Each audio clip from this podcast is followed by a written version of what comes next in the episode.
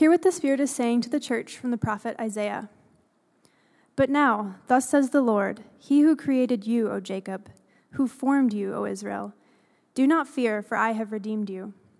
I have called you by name, you are mine. When you pass through the waters, I will be with you, and through the rivers, they shall not overwhelm you. When you walk through the fire, you shall not be burned, and the flame shall not consume you. For I am the Lord your God, the Holy One of Israel, your Savior. I give you Egypt as ransom, Ethiopia and Seba in exchange for you. Because you are precious in my sight and honored, I love you. I give people in return for you, nations in return for your life. Do not fear, for I am with you. I will bring your offspring from the east, and from the west I will gather you. I will say to the north, Give them up, and to the south, Do not withhold. Bring my sons from far away, and my daughters from the end of the earth. Everyone who is called by my name, whom I created for my glory, whom I formed and made. And from the Gospel of Luke. As the people were filled with expectation, and all were questioning in their hearts concerning John, whether he might be the Messiah, John answered all of them by saying, I baptize you with water, but one who is more powerful than I is coming. I am not worthy to untie the thong of his sandals. He will baptize you with the Holy Spirit and fire. His winnowing fork is in his hand, to clear his threshing floor and to gather the wheat into his granary. But the chaff he will burn with unquenchable fire. Now, when all the people were baptized, and when Jesus also had been baptized and was praying, the heavens, the heaven was opened, and the Holy Spirit descended upon him in bodily form like a dove. And a voice came from heaven You are my Son, the beloved. With you I am well pleased. This is the word of the Lord. Thanks be to God. You may be. Well, let's take a moment um, for prayer together. Father, Son, and Holy Spirit, as we approach your word and your table, we approach our life in you this morning. I pray that your spirit of transformation your spirit that shows up in our lives and moves in our very being would move us closer and closer to you. As we ask the big questions of life who are we? Where do we belong? I pray that in them all we would find you. That we would see you in the waters in the fires, in the joys, in the pains of our life, and realizing that every moment is holy and sacred because you are there. So, Lord, show up, surprise us, move us, shake us, do whatever is need us to form us into who you have created us to be who you have named us from the very beginning until the end of time. In knowing you, may we know who we are. It's in your name we pray. Amen. Well, as I shared earlier, we're in this season of Epiphany. And epiphany, if you've ever kind of used the word in a sentence, it's like, you know, like I, I, had this epiphany this morning of how much I just love tacos or something like that. Like sometimes we use it as a big word, um, and then we, I don't we don't use a big example of it. Or sometimes epiphanies are those moments where like the light turns on and you feel scared to share this epiphany you had because it felt so intimate to yourself. And, and because it just gets to the depth of who you are. An epiphany is more than just hearing words or new information. Epiphanies are not just things that you just Google and be like, oh, now I know where Tom Petty was from, and so that's an epiphany. Epiphanies are something in which they get to the depths of your soul. A light turns on. There is a deepest knowing and a transformation. There is a knowing in this receiving of this gift. And so we're in a season that is set aside to open ourselves and say, Lord, show up. Speak to the deepest parts of me.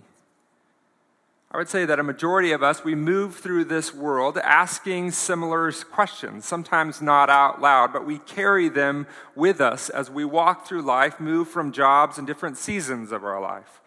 Echoing kind of in the background of our life is often who, who am I really? And, and am, I, am I acceptable? Am I good? Am I lovable? Who am I? Where, where, do I belong? Like, what is home? Where is a place of belonging for me? Where is purpose in my life? Is there purpose into my life? We all have these questions that are echoing in the very being of our soul. And our scripture today, I believe, says to us through the waters of Christ's baptism and these waters that we go through and are given in our own life, these are like an epiphany gift to these questions of who we are. If we will only receive them, and more importantly than just receiving them, if, if we will allow them to speak to the deepest parts of our knowing, our being, and, re- and transform how we live and move in this world. Our scripture has a way of whispering over the creation waters. When you ask, Who am I? Isaiah, the voice of God through the prophet Isaiah, speaks back. Where do I belong? Through these baptism waters, we hear this kind of claiming of who you are. What is my purpose?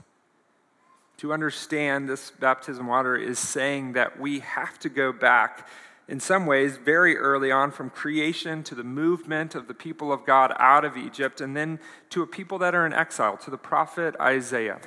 The prophet Isaiah writes these powerful words. These are like words from God that sing like a chorus over the people. And my one hope for this morning is that these words would sing over you today and settle in the very depth of your being. So hear them. I'm not going to sing them, but hear them.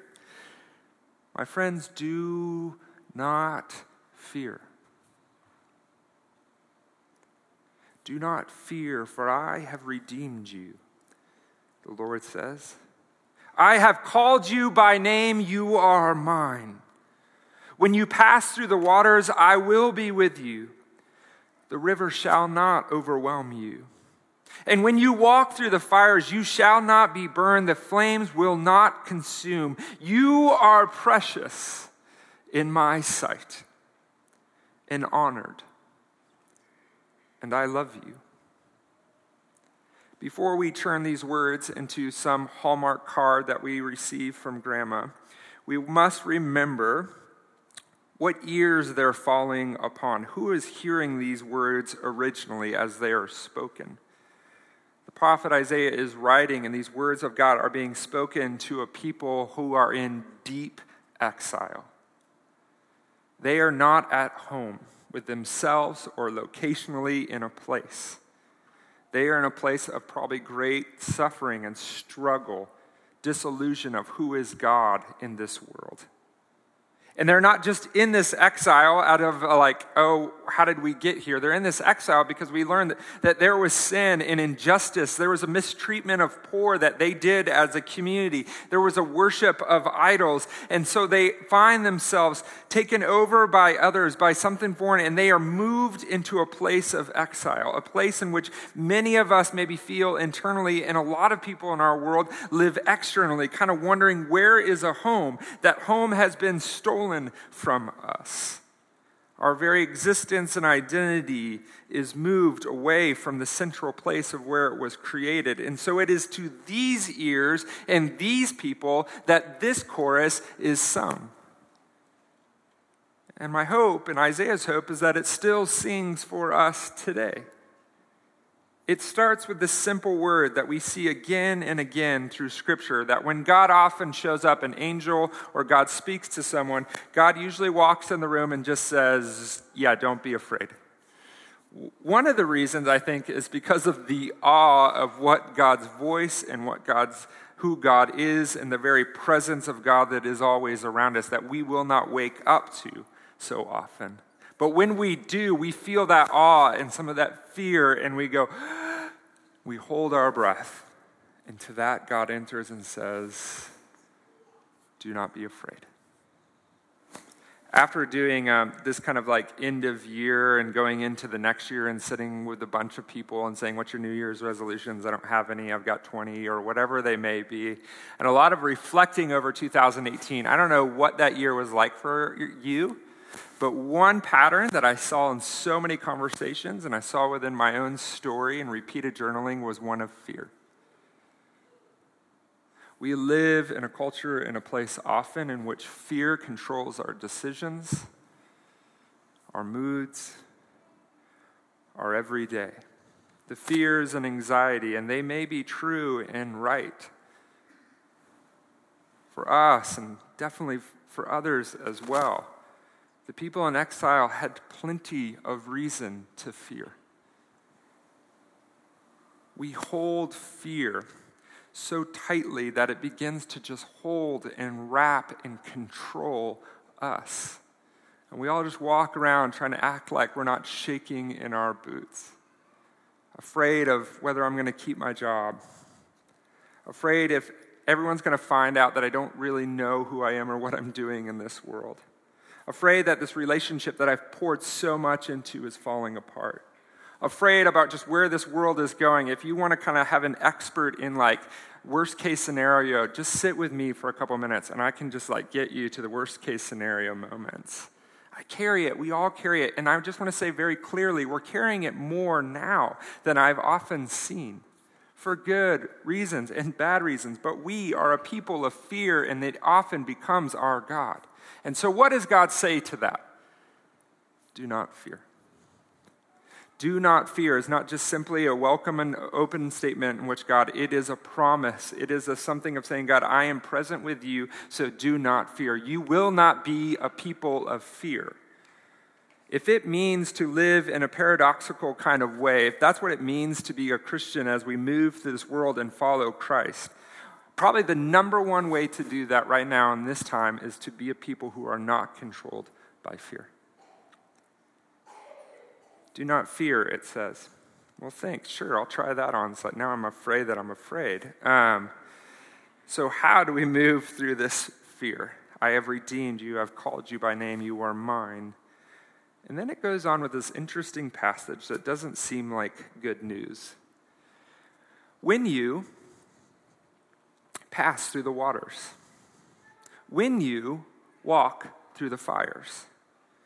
So, when you walk through the fires and the waters of this life, know that I am with you, you are mine, I have redeemed you. Do you notice what the passage isn't saying? Saying, You will not walk through the waters. You will not go through the pain and the suffering. You will not go through the fire and the struggle of this life. It says, When you because we all walk through it in different ways and at different times, sometimes silently, and sometimes it's proclaimed to the world around us, whether we want them to or not. The following God is not saying, hey, everything in life is just going to go great. When you. The promise of God is that when you go through these things, I'll redeem you, I'll be with you, I'll call you by name. It wasn't too long ago that I, um, one of my favorite things in the world to do is go fly fishing. And about two years ago, I went with a friend, um, and we were fishing in this river that was really high. Um, and so we're kind of walking through it, and I knew there was this spot in which to get fish, and no one was going there.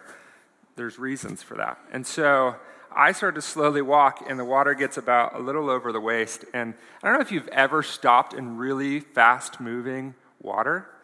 It's scary and stupid. Um, and you're wearing, as a fisherman, you're wearing these waders that are just designed to be filled with water and then weigh you down and push you to the bottom. Um, around the corner is a big drop off, and so I start walking, but then I catch a fish over there, and I'm like, oh, I'm just gonna stand here forever. So I stood in waters that were like waist high, and I start catching all these fish, and I think this is the greatest thing. And then I turn to walk back, and I realize I have no strength in my legs whatsoever my friend who was out of town, Eric, came over and he started, he joined me, and I said, Hey, I think I'm going to need some help walking across. So, two grown men start walking across the river, and I cannot put one foot in front of the other. And he starts yelling at me in the most loving way I've ever experienced. He said, You will not die on me today. And I'm holding onto his arm like a small child, and Eric's six four, and he's like, We're gonna make it. It was like the biggest pep rally I've ever had. And he's literally carrying me as we're stumbling. I'm thinking, This is it. I've lived a good life. Say goodbye to Lauren. I caught fish. And, um, but he walked with me through those waters, and we didn't die. And I was tempted to go back, but didn't. I say all that because this image of water that happens again and again through Scripture is, is not one of just like a still lake that's peaceful. It's a rushing, dangerous. It represents, much like fire does, it represents, it has a way of kind of just tearing us apart or making us realize how small we are. And we walk through these waters. The people of God were in slavery for many years. And the way out was to walk through the waters in which God provided a path. To go to the good land, to the place in which God was preparing, they had to cross the very river in which Jesus is being baptized and They had to walk through these waters. Now, the waters of that river I walk through here in Colorado, or the, the people walk to, I've watched people walk through harder waters. People in this community. I've walked through some of them on my own. I've seen you walk through the waters of a loss of a job. I've seen you walk through the waters of broken relationships and divorce. I've seen you walk through the waters of medical woes and seeing what the doctor is going to say next. I've seen you walk through the waters as you watch your kids struggle sometimes in this world. We've walked through the waters of identity crisis, of a daily battle with depressions, anxieties. We've walked through the waters of a loss of a parent, a friend, and many of us, the loss of a child. These are waters that we walk through, and when we were, are in them, they overwhelm us. I don't know if Scripture is just like lying, but I feel overwhelmed by them. I feel overwhelmed by other people's waters they're walking through. But through this water, through this fire, through these things that we walk through, God continues to sing out. And I have seen this as well through your stories. Do not fear, I have redeemed you. I have called you by name. You are mine. When you pass through the waters, I will be with you. And when you walk through the fires, you shall not be burned, you shall not be consumed. Just like Moses is standing in front of a burning bush that was burning, but it was not consumed, it was not completely destroyed. Even in the face of death, there is a promise in the gospel that you will not be consumed because you are precious in my sight, honored, and I love you. Can you hear the rush of these words into the very center of your own soul this morning? I have redeemed you. I've called you by name. You're precious, honored, and I love you. My friends, this is a real, true question. I know it, I ask it all the time, so deal with it. But do you believe that God loves you? Not in a trite, simple way. Do you believe that God loves you? Do you believe that God, as Scripture says, that is love, as the very ground of life in being, actually loves you, enjoys you, takes pleasure in you, and walks with you? Can you take the great leap to internally believe and be reminded that you are precious in God's sight, honored and loved? What would it truly look like to live a life that understands this good news that is for you? For a moment, t- close your eyes. I want you to bring into your imagination a real person, maybe. A real person that moves through this world with a deep understanding that they are loved. Who's someone in your life that you just go, you know what? I, th- I think they know that they're loved and they live from that place.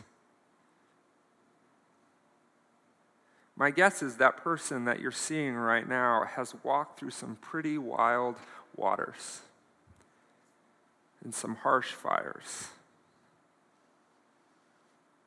But much like the people leaving Egypt, I bet that they have a sense of freedom in their eyes. They have a creativity, a daringness, a confidence, a self compassion for, the, for themselves and for others. Now imagine if that person was you. My friends, how does God's love and promised presence become an epiphany that transforms you into a life that is filled as one who is loved so much that you actually may have compassion on who you are? That gives you a sense of belonging and a purpose how would it shape us, not just for our own self and our own comfort, but I think if we actually move as a people who are loved, it begins to shape the way we see others. I heard someone describe this week as a Christian as someone who sees Christ in all people and all things. Not fully, not saying, but saying there, there is a Christness, there is, there is a belovedness in all things and all people. And that's what it means to be a Christian, as one who sees the world in such a way when we begin to understand this good news that the baptismal waters, the identity waters of Christ, are identity waters for us, that these words are for us, for our neighbor, and for our world.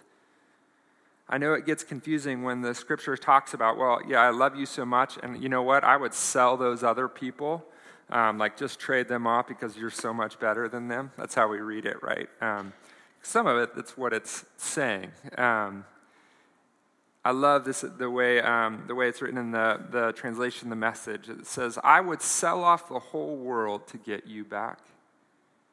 I would trade creation just for you." It's this hyperbole that God is using. Like, I would take the greatest kingdom in this world, throw it away just because of for you. That's how much I care for you. We say this to the people we love and to those around us that we care so much. I, w- I would do anything. You know what? I would give my life for you. So do not fear, for I am with you. This passage leads us, lastly, into the Gospel of Luke, in which Jesus steps into these very waters and I think hears these voices, hears this choir singing of being named, of being known, of belonging to this God that says, I am your Redeemer and I am with you. Do not fear. And so Jesus goes to these baptismal waters, and baptism is nothing less, it is, not, it is nothing less than a finding our identity. I always talk about every time uh, we touch water or it rains, it's a reminder, it's God's grace reminding us of our identity, who we are. Every time we wash our hands, we're reminded, yeah, that's right, don't fear. I'm the beloved, I belong to God. And so, this simple, beautiful, that the world exists, this simple, beautiful thing of water is a continual reminder of our identity and who we are and washed and cleansed. But the one question that we always maybe have as we approach this, if we grew up maybe in Sunday school, is why the heck does Jesus go to be baptized? There's a lot of answers for it, or a lot of thoughtful um, ways around it. Here is supposed to be this person who has not sinned, who has not done anything wrong, right? Um, he's showing up perfect. And John is saying, Repent, turn around. You've got to do something with your life. And everyone's showing up the poor, the soldier, the rich. I mean, if you like, everyone is in line. All of humanity is in line to receive these waters of baptism. And guess who joins the line? Jesus. We're not exactly sure why. It seems like it was more than just symbolism. There was something of moving through this humility, moving into this reminding of his own identity, of who God says he is. But Jesus steps in line One pastor, Fred Craddock, puts it famously these, these two famous words that we see in Scripture when all the people were baptized, and Jesus also. I love that idea. Jesus also. Jesus gets in line with us. The poor, the rich, the religious, the refugee, the soldier, he gets in line. Because lines, in some ways, are a great, like, equalizer, aren't they?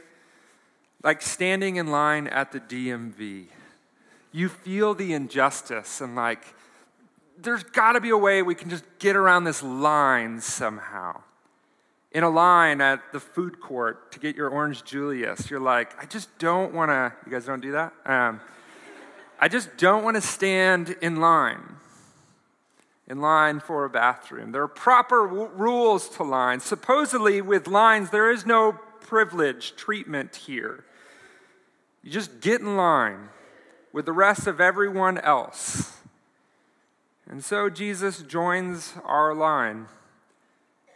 He steps into humanity itself. And then he's called up next. I can imagine John, probably doesn't go this way, but John baptizing and saying, Okay, who's up next? Number 42. And Jesus steps and says, Yeah, it's my turn. Jesus also. He steps into the same water of everyone else's dirty feet. They didn't move over a little bit. Their dirty feet and broken souls touch this water, and so does Jesus. As he goes into the water, Jesus holds his breath. Most scholars believe that he plugged his nose as he went under the water. That's actually not true at all, but. He goes under the waters and remembers the story his very parents told him of a people who had been rescued from slavery and brought through the Red Sea, of a people who crossed this very river to find a different identity. And as he comes out of this water, out of this very womb, as he comes to this new birth and new life, it's just like the story of creation where the Spirit soars and hovers over the water and brings about new life. And then the loud voice proclaims, This is my beloved. It's the thing that's just repeated. It's what God says all the time to Jesus throughout his ministry. But here he does it before he even got started. Jesus didn't even have time to prove that he should be loved, he just got it from the beginning. So Jesus was baptized. And Jesus also wept at the grave of a friend. And Jesus also was frustrated, infuriated by the reality of justice. And Jesus also had dirty feet that needed washing. And Jesus also also fell down on his face. And Jesus also was let down by his friends. And Jesus also experienced pain and suffering. And Jesus also cried out before God in a moment of despair and struggle, asking for a different plan. And Jesus also died. Jesus also joined us in all of the things of this life. Jesus also was resurrected. Jesus also gave his life for the sake of all. And Jesus also gave us the very promise he received at baptism to be our promise. That we will rise out of the same waters and hear the Spirit descend upon our very soul and say, You are my beloved, with you I am well pleased. Jesus also went through all of this, not just to prove a point but to live into what Isaiah said Do not fear, for I am with you. This is what Jesus is God with us. So, through all the waters, the fires, through all the deep questions and struggles, I wish we could fix it. But what we can hear is the chorus singing behind it all I am with you. You are precious. I honor you. And I love you. And Jesus also joins you in this story. He gets in line right behind you.